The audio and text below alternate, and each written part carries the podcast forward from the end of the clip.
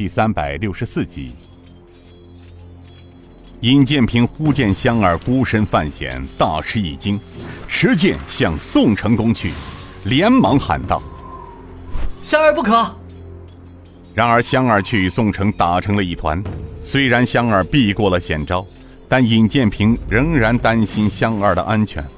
又听得雅叔道：“香儿别慌，东伯助你。”东国雄一个大鹏展翅，飞身而起，手中的长剑挥舞，口中道：“让开，挡我者死！”没几个回合。挡在东国雄前面的几个飞虎门人血肉横飞，倒地不起。东国雄杀到香儿近前，道：“香儿用心出招，东伯在你身旁。”香儿一声娇笑：“谢了，东伯伯，看香儿杀贼！”只瞬间，惨叫声四起。斗场卫的标旗营的弓弩手见打斗的激烈，从大门中不断冲出飞虎门人。不由得技扬，偷偷的放冷箭，每射出一箭，便有一人惨叫倒地。顿时间，冲上来的飞虎门人连对手都未遇到，便倒地死去了。刘督军笑骂道：“哼，龟儿子们，小心伤到钦差这边的人，本帅杀你狗头！”一个都尉道：“刘帅放心，咱兄弟们箭头上长眼睛呢，伤不到自己人。”陈福尹笑着摇头道：“哼，督帅，这才像你带出的兵吗？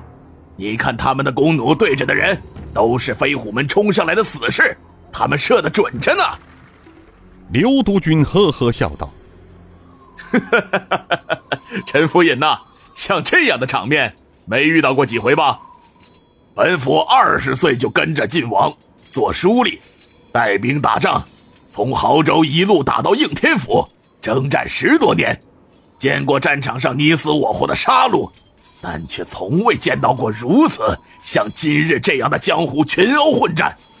你看他们全都是武功高强之士，要比官兵对战有意思的多，更为惨烈。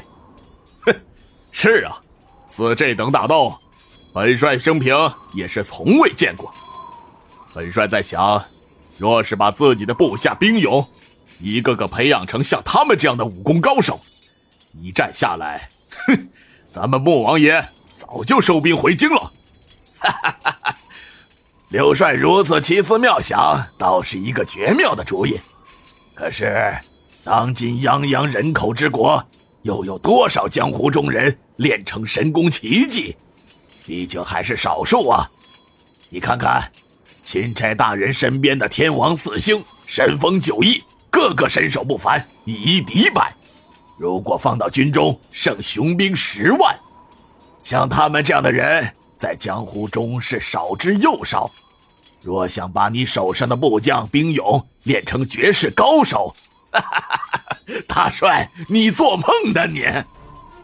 这时，正当陈福尹与刘督军说笑时，斗场中又起了变化。神风九翼找上了宋城重金聘请来的几个江湖高手，天王四星也快打到了飞虎门门口，准备阻止从门中涌出的武士。从场外四处堆积的尸体中流出的血，把尸体周围染成了乌黑色。飞虎门大门口变成了修罗场。刘禅和云云不离马莹莹左右，一直暗中保护着这位未来的嫂子。他们面对着的几乎是飞虎门一般的门徒侍卫，并没有什么危险。神风九翼却是面对着六七个江湖高手，打斗得非常激烈。自杜乃谦被洪金宝取走了项上人头，陈大力带一队人马反悄然返回了南苑。目下留在飞虎门外的几个坛主中，被典藏派陆天雄缠住，尽管身上伤痕累累，但仍然在苦苦地撑着。香儿与宋城交手，虽然内力与宋城相比自然相差甚多，但小机灵凭借他人小个不高的优势，又倚仗着一身诡谲的绝世轻功，东出一剑，西出一招，把这宋城打得火冒三丈，恨不得一掌将香儿挫骨扬灰，方才解恨。正当香儿与宋城打得不可开交之时，门内出现了一个神色慌张的侍卫，来到门口，似乎想与宋城报告什么。宋城看在眼里，只见他忽然手中长剑抱起剑花，迎向香儿。小机灵不知这是宋城施出的脱刀之计，急忙闪身倒飞，避其锋芒。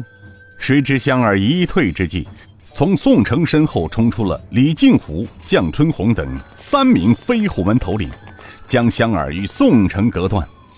东国雄大喊一声：“香儿，先稍作休息，与伯伯亮阵。”待伯伯来收拾这些不开眼的杂碎。东国雄纵身挡住了香儿，一把不知从哪里得到的长剑，闪电般的将将春红一剑穿胸。